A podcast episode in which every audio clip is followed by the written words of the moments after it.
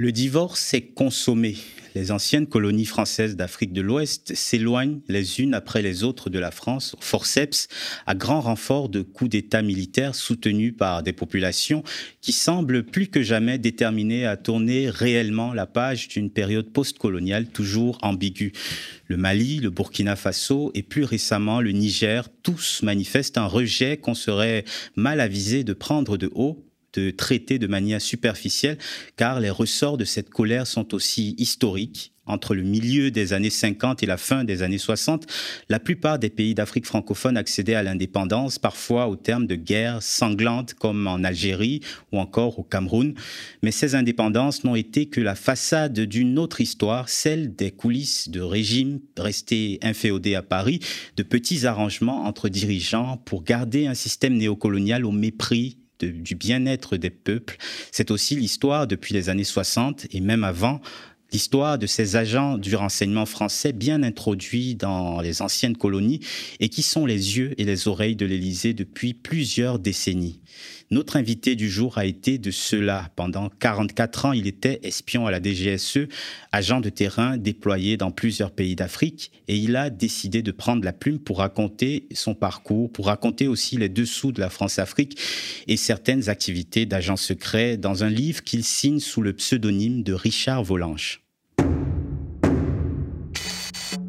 Bonjour Richard Volange. Bonjour Fabrice. Alors évidemment, je mentionne d'abord que Richard Volange c'est un pseudonyme et que vous portez donc un chapeau et des lunettes de soleil parce que pour des raisons évidentes de secret de votre identité et aussi pour des raisons liées à l'un des épisodes de votre carrière, à la fin de votre carrière à Djibouti, l'arrestation de Peter Cherif, c'est ça ? Tout à fait. Donc j'ai préféré avoir un nom d'emprunt.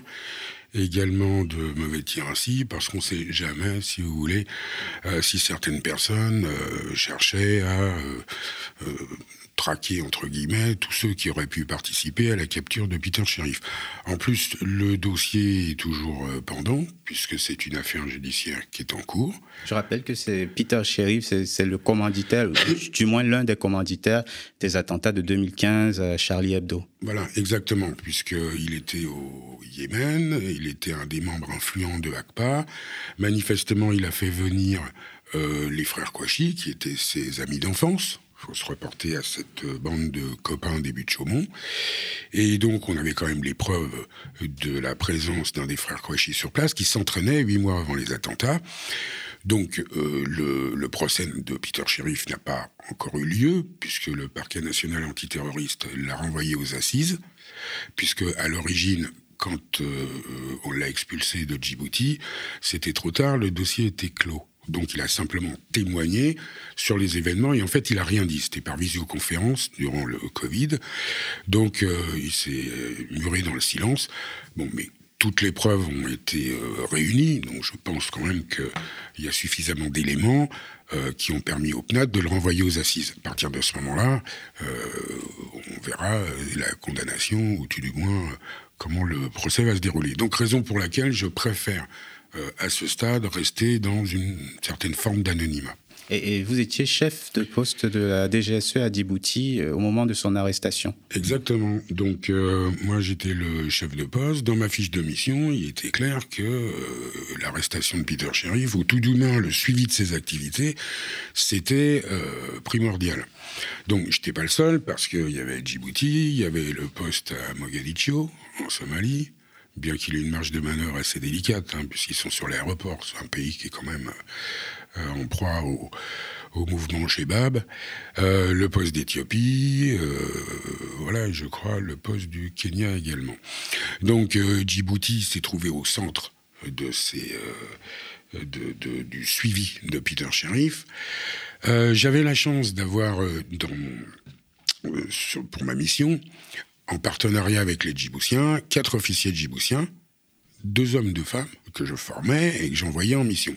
Je les envoyais en mission en Somalie, dans des zones quand même assez dangereuses, mais également au Yémen, pour suivre Peter Cherif et donc les activités d'AQPA.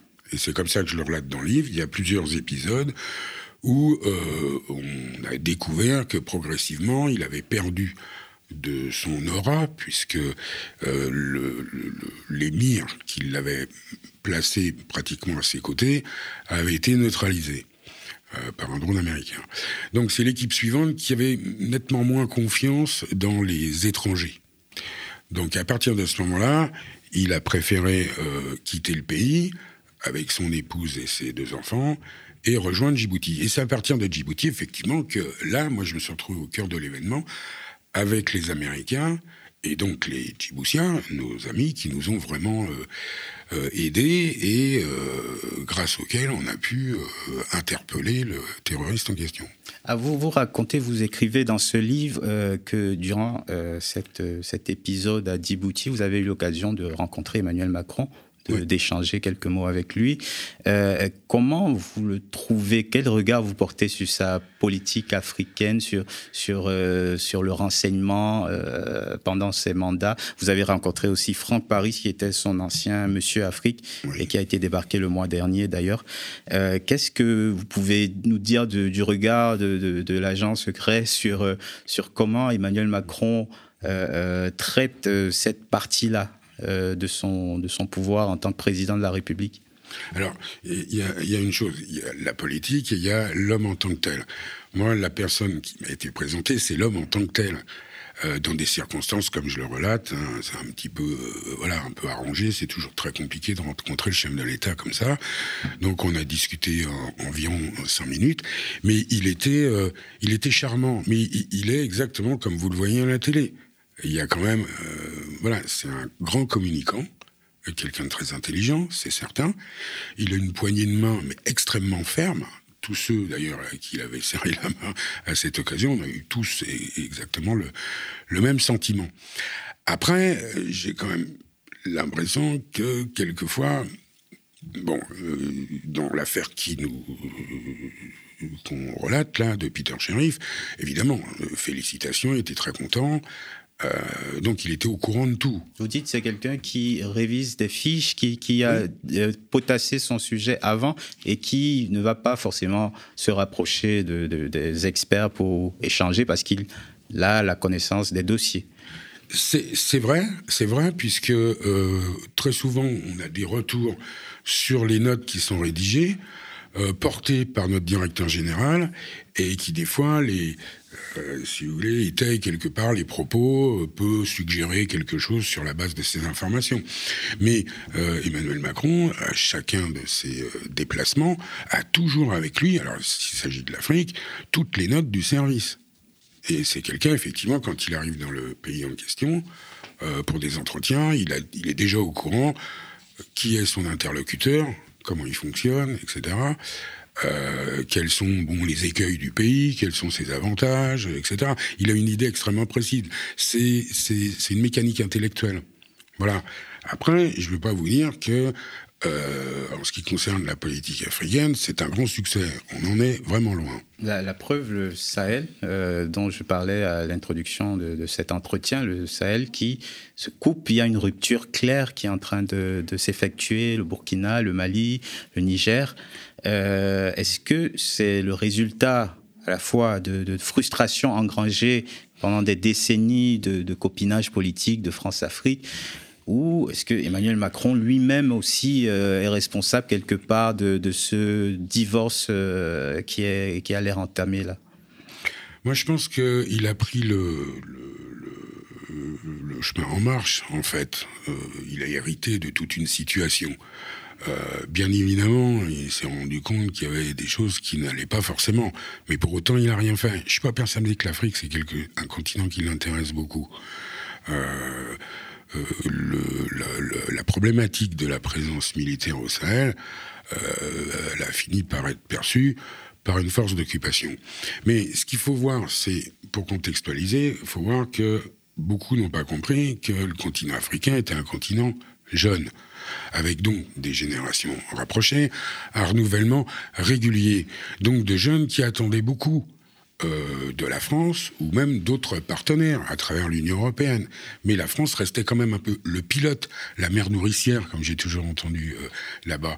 Le problème, c'est qu'à force de compromission, à force de copinage, de combine, etc., d'une aide au développement totalement inefficace saupoudré, sans stratégie, où il aurait fallu véritablement investir sur deux mamelles, à mon avis, importantes, que sont l'éducation et la santé. Rien n'a été fait.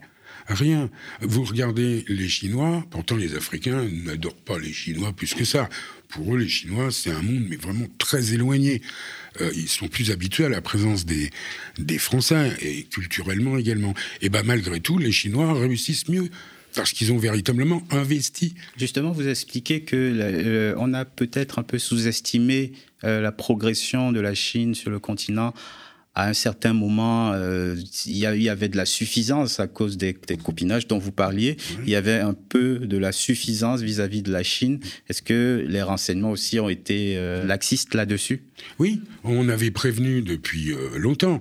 La Chine avait monté cette route de la soie qui lui permettait d'être présent en partie sur l'Afrique, de pouvoir exploiter des matières premières, les renvoyer dans leur pays, c'est parce qu'ils en avaient vraiment besoin, et en échange, ils avaient construit donc des routes, des ponts, des trains. Moi, à Djibouti, ils ont quand même remis en état, en service, une ligne de train que la France avait construite il y a plus de 100 ans.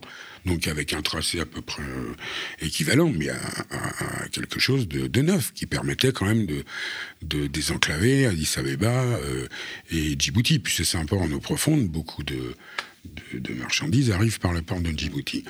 Donc vous voyez, la Chine, quelque part, évidemment, c'est pas gratuit, ça a réendetté un peu certains pays d'Afrique, mais néanmoins, les chiffres sont clairs, ils ont quand même réduit entre 1 et 2% la pauvreté. Et ils sont relativement discrets.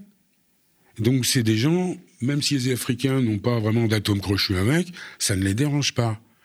Alors que nous, à force de ne rien faire et de se dire « bon, les Chinois vont s'occuper de l'économie, on s'en fout, et nous, on va continuer à contrôler ceci, cela », toujours dans un réflexe diplomatique.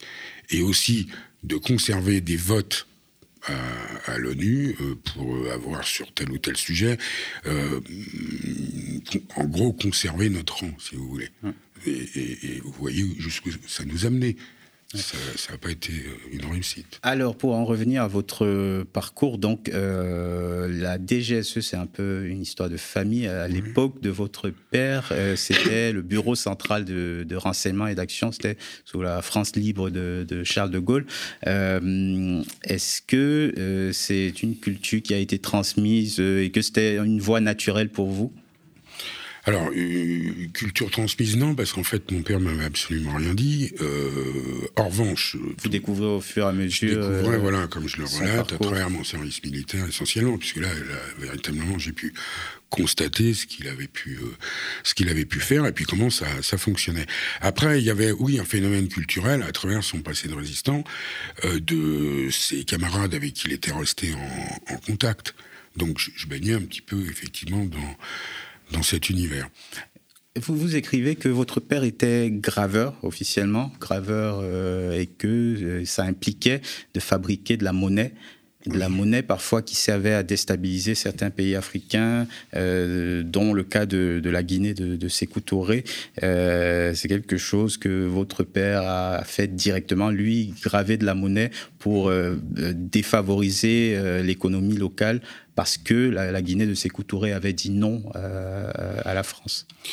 Alors, c'est pas qu'il avait dit non à la France, c'est qu'il avait dit oui aux Russes. Et oui, parce qu'il avait il était dans un processus économique plutôt marxiste. Voilà, c'est ça. Mais c'était aussi parce qu'il a dit qu'il préférait une certaine forme de liberté à un esclavage, selon ses mots, à la France. Oui, c'est tout à fait vrai. Faut se rapporter dans le contexte de l'époque, de la guerre froide, etc. Donc, à la faveur des prises de position de Sékou Touré, marxiste, dirons-nous, mais il n'était pas le seul. Sassou Nguesso était aussi marxiste, Dos Santos également. Bon, mais chacun avec des degrés d'idéologie différents. Et puis, il y avait toujours, de la part de la Russie, une espèce de promesse d'aide, etc. Bref, son comportement a été jugé, bien évidemment, inacceptable. Et Jacques Foccart, qui était le conseiller Afrique, que tout le monde connaît, a décidé de lancer cette fameuse opération Percy. Percy, pourquoi ? Parce que Percy, c'était une lessive.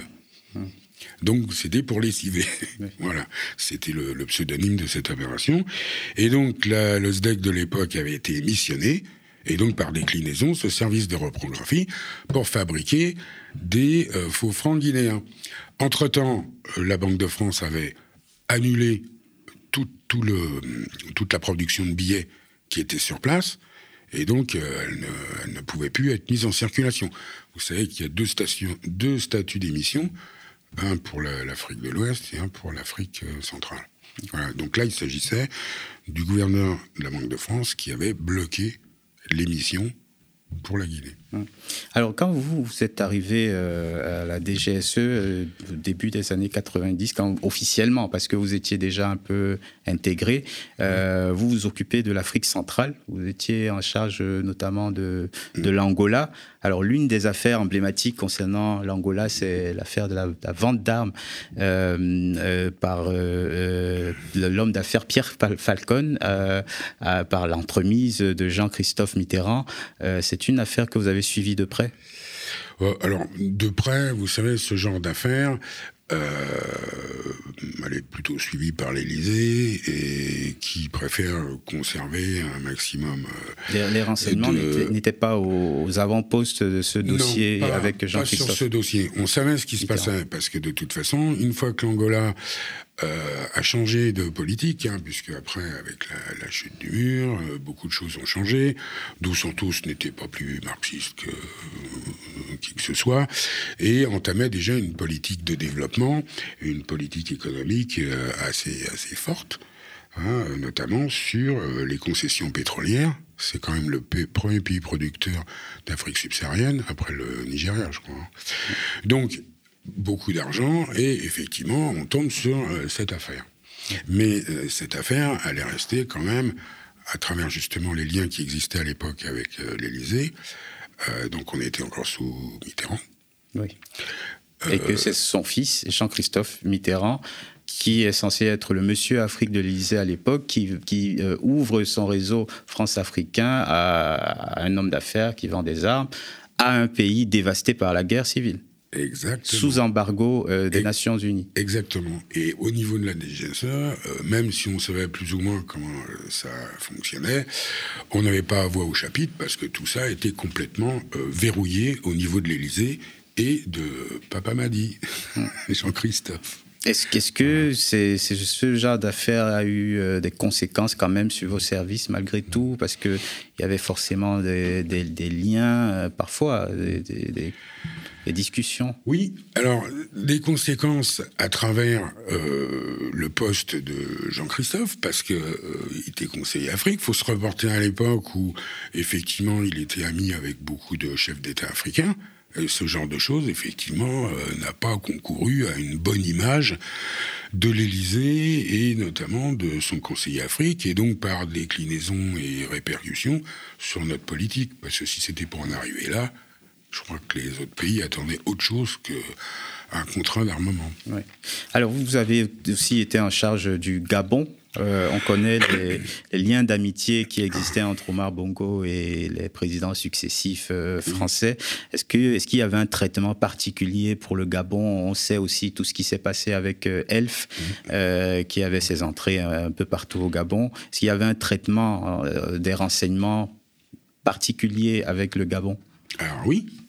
Le Gabon, c'était la pièce maîtresse du dispositif français. C'était le pilier avec la Côte d'Ivoire. Mais le Gabon, Omar Bongo, était un fidèle parmi les fidèles. Il a accepté toutes sortes de compromissions. C'est quand même lui... Quand vous voyez un ministre qui n'avait plus d'argent, il y en a un quand même où c'était la femme du maire de Paris, je ne sais plus trop, 200 000 € pour un audit bidon. Donc on maquillait n'importe quoi pour que la personne puisse récupérer de l'argent.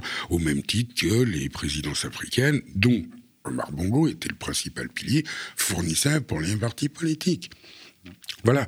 En échange, il ne faut pas non plus croire que Bongo était idiot, loin de là. Ça lui permettait aussi de dire « Attendez, vous me demandez ça, mais il ne faut pas pousser le bouchon trop loin.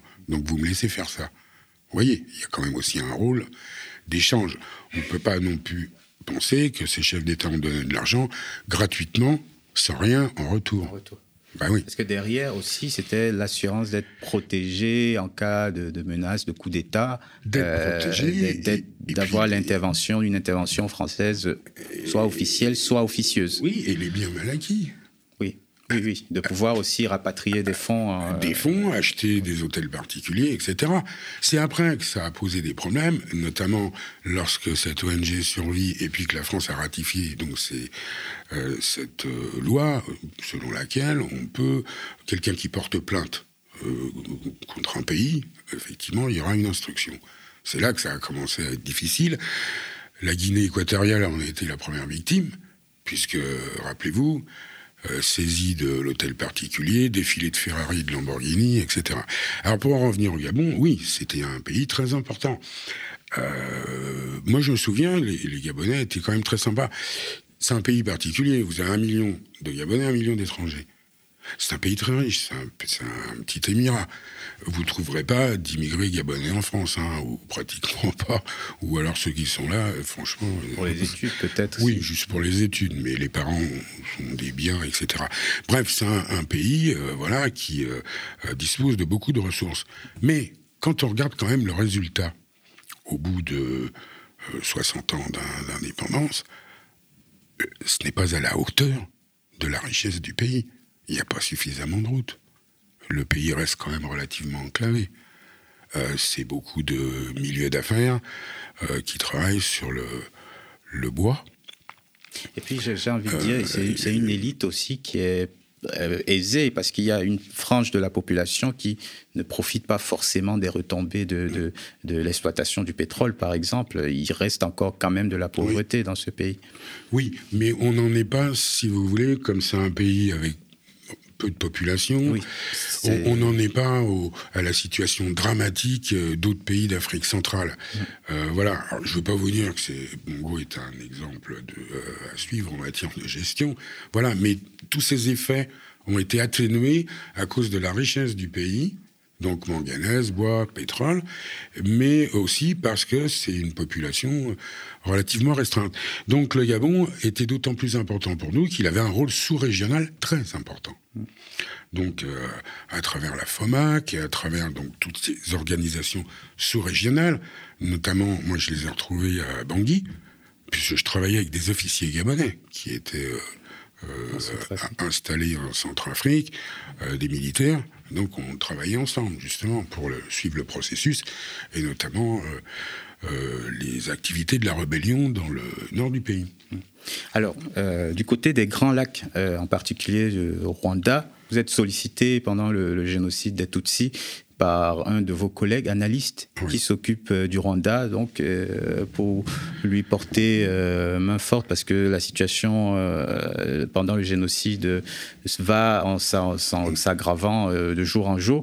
Est-ce que les renseignements français avaient vu venir la situation ou alors est-ce qu'il y a eu des signes avant-coureurs de votre côté? Non. Vous étiez dépassé totalement aussi? Alors, ce qui a provoqué... Alors, bon... Ce qu'on savait, on ne peut pas dire qu'on était ignorant, surtout loin de là. Le Kagame, qui était donc en Ouganda, soutenu par l'Ouganda, avait mené depuis déjà plusieurs années, déjà même depuis 1990, des incursions pour prendre le pouvoir. Là, Mobutu avait encore une certaine puissance, il a été aidé et Kagame a dû se replier. Mais ensuite, si vous voulez, avec la pression qui s'est installé sur le Rwanda, on a assisté à ces fameux accords d'Arusha, de partage du pouvoir. À partir de ce moment-là, on se disait « ça va devenir très compliqué ». Parce qu'on savait que, d'une part, les Tutsis, avec le FPR, voulaient prendre le pouvoir, et de l'autre côté, Habyarimana, qui ne voulait pas le lâcher. Donc, tous avaient été contraints par la communauté internationale de signer cet accord 60-40 de partage du pouvoir. On savait... ça allait être compliqué, qu'il y aurait des échauffourées, ça on le savait.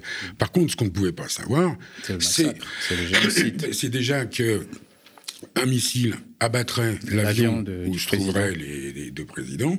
Et alors là, c'est ça qui a été le déclenchement où des Hutus modérés, qui étaient au pouvoir, ont fait les frais des radicaux qui ont lancé ce génocide contre tout le monde, finalement. Alors, j'ai envie de vous demander, on a parlé d'échanges de mallettes, on a parlé de copinage, et je me demande s'il y a des liens formels ou même informels entre les agents, s'il y en a eu, entre les agents de la DGSE, la STEC à l'époque, et les mercenaires. Vous connaissez évidemment le fameux Bob Denard qui a combattu sur plusieurs terrains africains, qui a poussé et perpétré des coups d'État, qui a défendu des présidents, qu'on a retrouvé aux côtés des séparatistes du Katanga, un peu partout, la tentative de coup d'État au Bénin.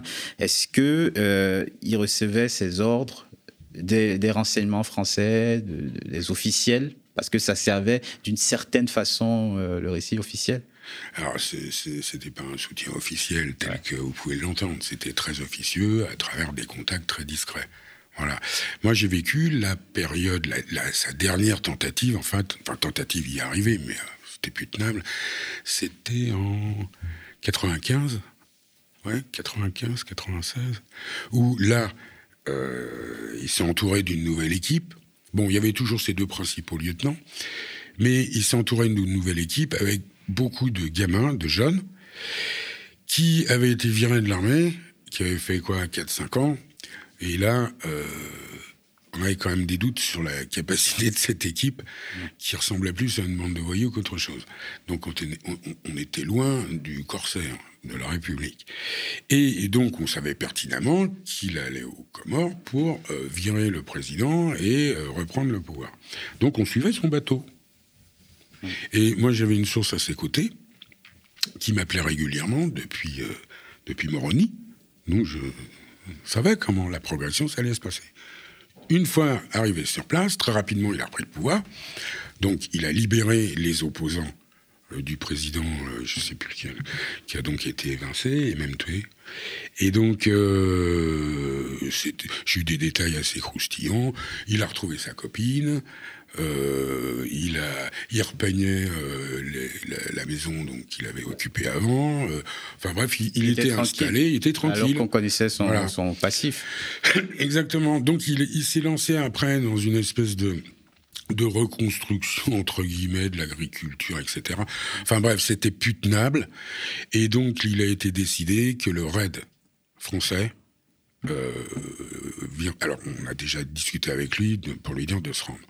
Et donc, il a cédé très facilement, parce que le raid est arrivé sur place et ils se sont tous rendus. Donc ensuite, il a été jugé, il a été rapatrié en France, et puis après, il est décédé. Voilà, mais ça a été la fin de son époque. Effectivement, j'ai vécu à travers cette opération. Il recevait quand même officieusement des instructions de très haut, peut-être de l'Élysée même. Oui, parce que vous savez, il y a des choses qu'on va condamner. Mais quelque part, pour en arriver là, si ça peut nous aider, ça fait partie de la stratégie. Si vous défendez l'ordre constitutionnel, c'est une chose... Mais si vous laissez faire quelqu'un, vous entretenez sa capacité à renverser cette personne qui ne vous plaît pas, finalement, vous dites c'est pas plus mal. Et après, il y aura un retour à l'ordre constitutionnel. Ça, on peut avoir des voix différentes. On ne dit rien, après on s'insurge. C'est ça aussi la stratégie. Et en Afrique, malheureusement...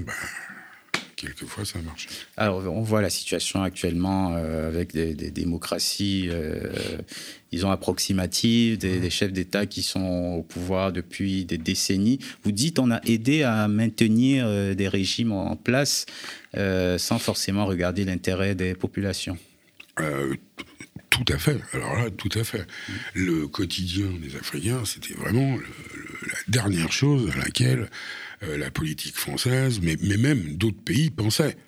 Il y avait ce côté bien pensant en se disant on va mettre de l'aide humanitaire, on va mettre de l'aide au développement, avec les résultats qu'on connaît, et en saupoudrant, c'est-à-dire résultat zéro. Donc ça, on s'en fichait royalement. Les institutions comme l'Agence française de développement, on ne voit pas sur le long terme le plan, l'objectif de résolution effective de la pauvreté. Non. En fait, ils ont des données, mais ils n'arrivent pas à adopter une stratégie. Et de toute façon, l'AFD ne peut fonctionner qu'avec une politique française qui soit adéquate aussi. Si rien ne se passe... Qu'est-ce que vous voulez ? L'AFD va continuer à se saupoudrer avec 2-3 projets qui ne vont pas changer grand-chose. Voilà. Donc moi, je l'ai vu à Djibouti. Bon, c'est une population qui est moins pauvre, hein, quand même. Mais je l'ai vu à Djibouti, où ils avaient installé une usine de dessalement d'eau de mer. Et, comme par hasard, juste à côté de la base chinoise qui était en construction. Donc inutile de vous dire que le projet a été démultiplié. Oui, et puis alors ça a été démultiplié parce que c'était une zone marécageuse.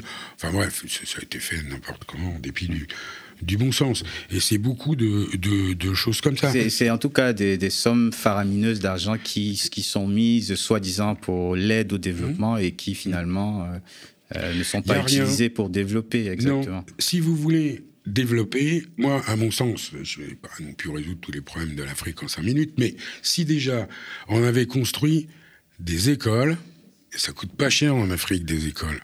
Hein, on n'a pas besoin d'installer le chauffage central, hein, dans une école, c'est quand même, ça ne coûte pas très cher. Des hôpitaux, ce qu'ont fait les Chinois et les Émirats Arabes Unis. Seulement, il n'y a pas de médecins qualifiés. Donc, la première chose à faire, c'est d'envoyer des médecins. Des médecins pour que les gens aient un accès correct aux soins médicaux. Parce qu'actuellement, moi, vous savez, j'ai recruté les sources africaines beaucoup sur cette base.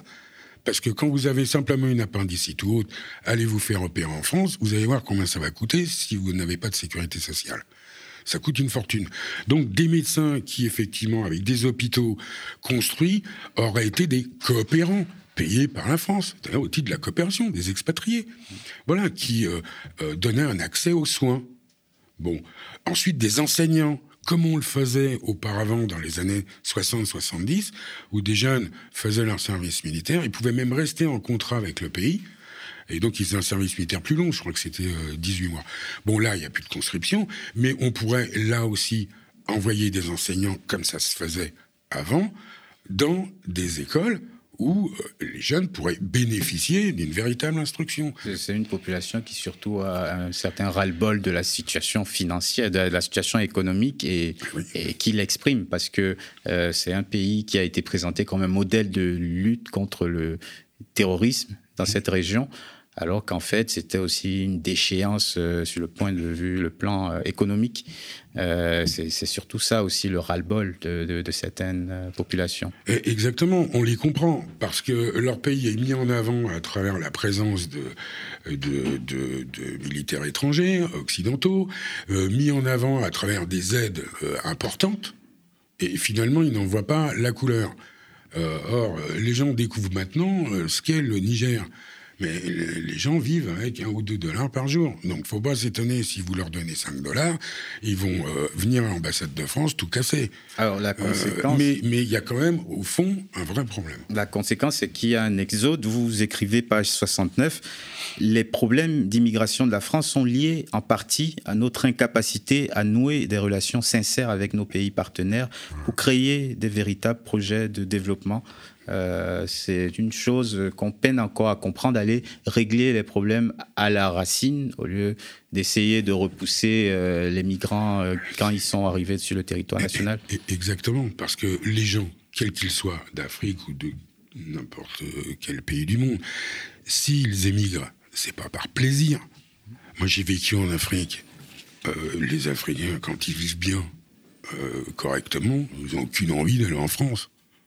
Si, peut-être pour aller en vacances, mais aucune envie d'y vivre. Donc, ce cortège de malheurs, c'est simplement le résultat de cette pauvreté extrême. Voilà.